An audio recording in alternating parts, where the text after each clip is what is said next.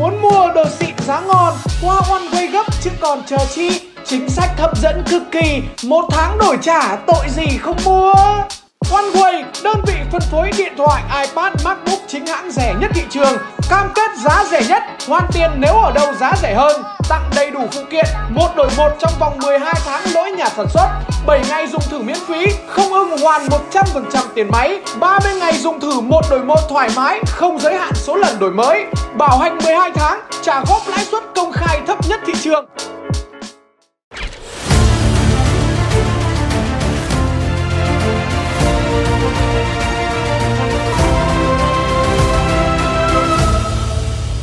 Xin chào tất cả quý vị và các bạn cùng đến với chương trình Đàm Đạo Lịch Sử, một chương trình chuyên nói về lịch sử được phát vào lúc hai mươi mốt giờ mỗi tối chủ nhật hàng tuần trên kênh của Tuấn Tiền Tỷ.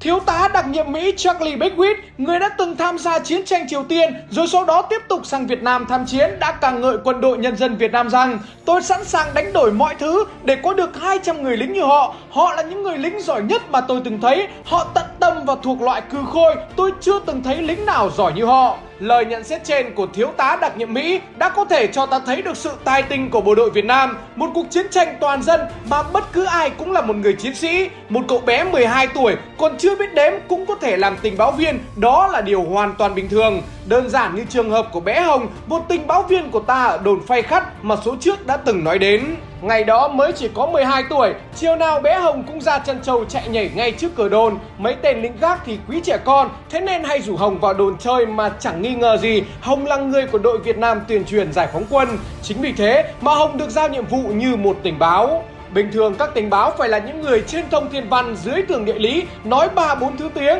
Thế nhưng Hồng thì ngược lại, Hồng không biết chữ cũng không biết đếm. Đây là một cái cực kỳ bất lợi cho ta. Làm thế nào để tin tưởng vào một đứa mới chỉ học lớp bảy cách đây bảy mươi sáu năm, lại còn ở vùng sâu vùng xa, không có điều kiện học hành như các bạn ở trên thành phố.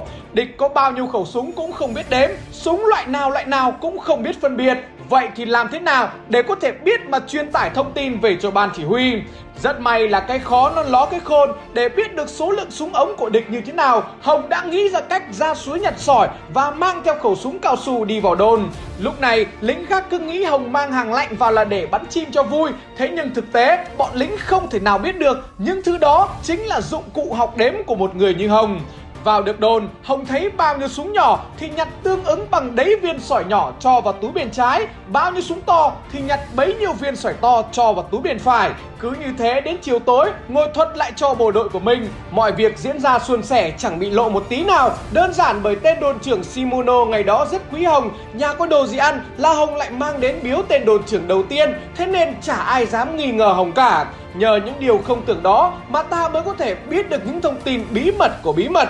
Tên đồn trưởng ra ngoài ngày nào, giờ nào mình đều nắm rõ được hết. Khi đồn trưởng ra ngoài thì sẽ là lúc mình tấn công vào. Bởi rắn đã mất đầu thì lòng quân ở nhà chắc chắn sẽ náo loạn. Thế nên mình đóng giả là sếp của nó, vào kiểm tra nó thì nó cũng chẳng thể nào biết đâu là thật đâu là giả. Bố bảo cũng chả dám bật lại. Đánh đồn Phay Khắt như nào có lẽ mọi người cũng đã quá rõ ở trong số trước. Đồn Phay Khắt và đồn Nà Ngần cách nhau mười lăm ki lô mét và cách đồn trung tâm của huyện rất xa. Chính vì thế mà để các đồn có thể cứu được nhau kịp thời, đó là một điều cực khó. Không để lãng phí một giây nào cả, đánh xong đồn Phay Khắt, quân ta di chuyển thẳng tới đồn Nà Ngần để quyết tâm làm một quả double kill. Đồn Nà Ngần là một địa chỉ khó đánh hơn bởi nó nằm trong một chiếc nhà sàn ba gian kiên cố nhất trong bản, có hàng rào kín nhiều lớp vây quanh. Mục tiêu khó đánh hơn, thế nhưng nguồn lực mà mình có để đánh lại không có mấy thay đổi so với trận trước. Có chăng là có thêm được một ít súng mới lấy được ở đồn Phay Khắt. Vậy bây giờ chúng ta phải đánh bằng cách nào? Địa điểm thì đã cụ thể, thế nhưng thời gian thì đánh vào giờ nào, rồi cả phương thức đánh nữa. Liệu còn có thể áp dụng cái trò giả vờ đi tuần kia được nữa hay không? Qua một đêm, liệu bọn lính ở đồn này đã biết được bài đó của mình hay chưa? Thời gian thì lần này mình chọn đánh vào lúc bảy giờ sáng, khi địch nó vừa mới dậy còn mắt nhắm mắt mở. Đấy là thời điểm mà nó sơ hở và mất cảnh giác nhất. Chưa kể, đó là lúc mà sương đã tan rồi, mình di chuyển vào đánh đồn cũng sẽ dễ hơn. Để đánh đồn Nà Ngần, bây giờ mình không dùng lại bài cũ nữa mà chơi cái bài giả vờ bắt được mấy tên theo cộng sản để áp tải lên giao nộp cho đồn. Ban chỉ huy của ta đã thống nhất kế hoạch cải trang giả làm một toán lính dõng, lính khố đỏ đang dẫn giải cộng sản mán lên giao nộp. Quần áo giao diện để làm giống lính Pháp bây giờ đã quá dễ, vì mình vừa đánh được bọn nó đồn khai phát xong, mọi thứ là cực kỳ đơn giản. Các diễn viên trong vai bị bắt thì cũng chả cần phải vào vai nhiều, chỉ cần đưa tay ra sau, xong dùng dây thừng trói lại. Lúc đến đồn thì giãy giụa càng nhiều càng tốt.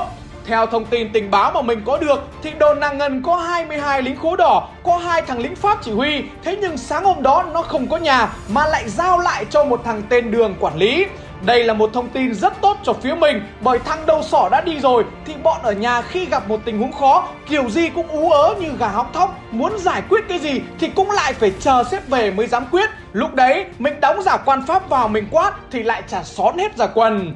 Thủ vai chính trong kịch bản lần này không ai khác vẫn là đồng chí Thu Sơn trong vai đội trưởng. Khi gần tới trước đồn, đội áp tải của mình vừa đi vừa nói chuyện ầm ĩ, cười đùa vui vẻ diễn như kiểu vừa lập được chiến công để mang lên đồn. Vào đến đồn, bọn binh lính trong đồn nghiêm trang đứng chào, đồng chí Thu Sơn còn chia giấy ra cho bọn nó xem. Anh em đi sau thì còn châm thuốc để mời bọn đứng gác hít vài hơi cho tỉnh sau ca các đêm. Mấy tên lính trong nhà thì ton tót chạy ra mừng như thấy bố về, vì thấy có người bắt được cộng sản, lại còn có cả thuốc, có cả gà, có cả rượu. Đội trưởng Thu Sơn tiến thẳng vào trong nhà, một vài người thì được cắt cử lại đứng nói chuyện với bọn lính gác. Vào đến trong nhà, bọn địch lúc đó vẫn đang rất phè phỡn do sếp tổng đi vắng nên ảnh ương ngủ nướng dài cả mồm. Ông thì vội vàng gấp chăn màn, ông thì đi rửa mặt, ông thì nấu đồ ăn sáng. Súng ống các thứ vẫn gác nguyên tại giá, chỉ có duy nhất tên quản lý là đã ngồi vào bàn làm việc. Mọi thứ diễn ra quá suôn sẻ, quân mình đã chiếm được khu để súng ngay giữa nhà. Ai cũng cảm tưởng là lần này sẽ dễ đánh hơn lần trước, thế nhưng không phải. Đồng chí Thu Sơn đang đứng nói chuyện với thằng quản lý phụ trách đồn thì cứ thấy có ánh mắt của một thằng lính cứ lấm lét nhìn mình và dường như có ý đồ gì đó. Hóa ra đó là thằng bạn ngày xưa đã học tiểu học cùng với đồng chí Thu Sơn. Lúc này thì chả còn diễn gì nữa, đồng chí Thu Sơn liền hô to: "Chúng tôi là quân cách mạng, đến đây để lấy súng Tây, tất cả giơ tay lên!" Nghe thấy tiếng hô, các anh em ở ngoài cũng ngay lập tức hành động. Tên quản lý đồn thấy có biến, liền lao vào gạt khẩu súng trên tay của đồng chí Thu Sơn. Thế nhưng đèn một cái cho nó, đây là tình huống năm vs một, chưa kể anh em ai cũng phun đồ, thế nên hắn đành phải lên bảng điểm số một cách nhanh chóng. Những người khác nhìn thấy gương của chỉ huy to hơn cái liếp nên vội vàng giơ tay đầu hàng. Sau khoảng một tuần chiếm được hai đồn Phay Khắt và Nàng Ngân, quân ta đã bắt đầu cho phát hành tờ báo Tiếng Súng Reo để truyền thông rầm rộ về những chiến thắng của mình. Ngày đó, do điều kiện phải hoạt động bí mật bởi địch đi lùng sục khắp nơi sau hai trận đánh đồn, cộng thêm việc không có máy đánh chữ, thế nên ta chỉ còn cách viết bằng tay. Những người nào viết chữ đẹp thì được tuyển chọn ra để viết thành nhiều bản. Giấy ngày đó cũng hiếm, chính vì thế mà mỗi tờ có một khuôn to nhỏ khác nhau. Thế nhưng nhiệm vụ vẫn phải làm sao truyền tải được đầy đủ nội dung đến với người dân. Đây là một điều cực kỳ khó đối với những người làm báo lúc bấy giờ. Là người đã viết báo từ khi đi bôn ba nước ngoài, chính vì thế mà bác Hồ rất nhiều kinh nghiệm trong việc này. Bác luôn yêu cầu người viết phải viết chữ thật to để bà con dễ đọc. Cùng với đó thì nội dung cũng phải ngắn gọn dễ hiểu, làm sao để người có ít kiến thức nhất đọc vẫn có thể hiểu được thông điệp là gì. Đó là hai điều kiện bắt buộc, còn giấy ngày đó rất khan hiếm, thế nên khổ giấy có tờ to tờ nhỏ, lý do đó không quan trọng. Chính nhờ chỉ thị đó của bác mà thông tin được truyền đến bà con nhân dân rất nhanh, khiến ai cũng đồng lòng ủng hộ cách mạng.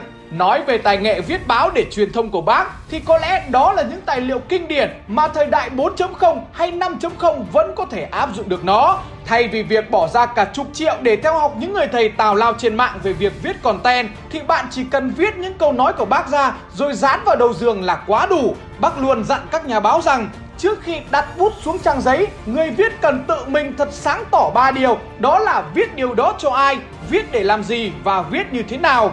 Với câu nói trên thì bạn có thể ứng dụng vào để viết tất cả mọi thứ bạn muốn. Thậm chí nếu muốn chuẩn bị cho một bài thuyết trình nào đó, phải nói trước mọi người trong công ty, thì bạn chỉ cần thay từ viết bằng từ nói là xong. Nói điều đó cho ai, nói để làm gì và nói như thế nào. Rộng hơn thì ta có thể thay từ viết bằng từ làm, cũng chả sai một chút nào cả. Làm điều đó cho ai, làm để làm gì và làm như thế nào.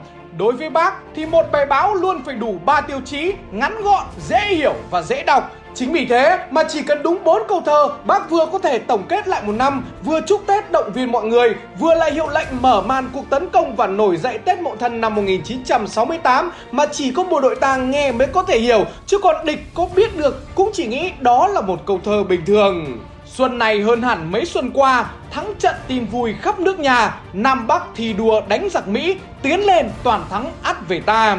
Đây mới chính là những kiến thức mà bác để lại cho mọi người có thể học theo và áp dụng vào đủ các khía cạnh trong cuộc sống. Bạn chỉ cần hiểu về nó thôi thì có thể áp dụng cho mọi vấn đề bạn gặp phải, chứ không phải xem mấy cái kênh tự nhận là kiến thức nè được chia sẻ trên YouTube. Có mỗi một vấn đề, giá trị của con người được đo bằng gì, người ta chỉ cần ba giây để định nghĩa được nó, mà đây phải nói tới tận gần ba mươi phút mà mãi không ai hiểu nổi. Giá trị của một con người đơn giản được đo bằng giá trị của người đó trao đi, chấm hết. Diễn giải ra thì nếu bạn có kiến thức thì bạn trao đi kiến thức, bạn có quần áo thì bạn trao đi quần áo, bạn có thời gian thì bạn cho đi thời gian, bạn cho đi được càng nhiều người thì bạn càng có giá trị. Có thế thôi mà phải ngồi định nghĩa tới gần ba mươi phút không ai hiểu nổi, mà suốt ngày tự nhận mình là kênh chia sẻ kiến thức, nấu những món này món kia, rồi thì còn đòi hỏi là mình phải có tên ở trong danh sách ứng cử của giải thưởng WeChoice. Một người có kiến thức hay không thì chỉ cần nghe người ta nói ra thôi, ngay lập tức người đối diện có thể thấy luôn cả một đống kiến thức rồi. Cái này thì một nhà văn người Mỹ cũng đã từng chia sẻ cách đây rất rất lâu. Chẳng thà mình không nói để người ta tưởng mình khôn, còn hơn mở miệng ra để người ta không còn nghi ngờ gì nữa. Vâng, và nhân dịp năm mới, chúc anh em có thật nhiều sức khỏe và thành công hơn nữa trong cuộc sống. Có những thông tin gì hay ho về lịch sử hay một kiến thức thú vị nào đó, hãy nhớ chia sẻ trong group Tuấn Tiền Tỷ và những người bạn để anh em có một hội nhóm giao lưu lành mạnh và ngày càng giúp nhau phát triển hơn đấy nhá. Đường link ở phía dưới phần mô tả đấy.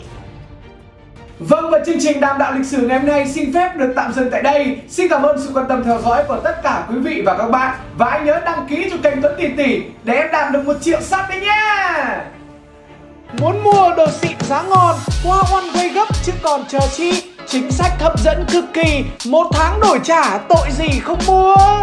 One Way, đơn vị phân phối điện thoại, iPad, MacBook chính hãng rẻ nhất thị trường, cam kết giá rẻ nhất, hoàn tiền nếu ở đâu giá rẻ hơn, tặng đầy đủ phụ kiện, một đổi một trong vòng mười hai tháng lỗi nhà sản xuất, bảy ngày dùng thử miễn phí, không ưng hoàn một trăm phần trăm tiền máy, ba mươi ngày dùng thử một đổi một thoải mái, không giới hạn số lần đổi mới, bảo hành mười hai tháng, trả góp lãi suất công khai thấp nhất thị trường.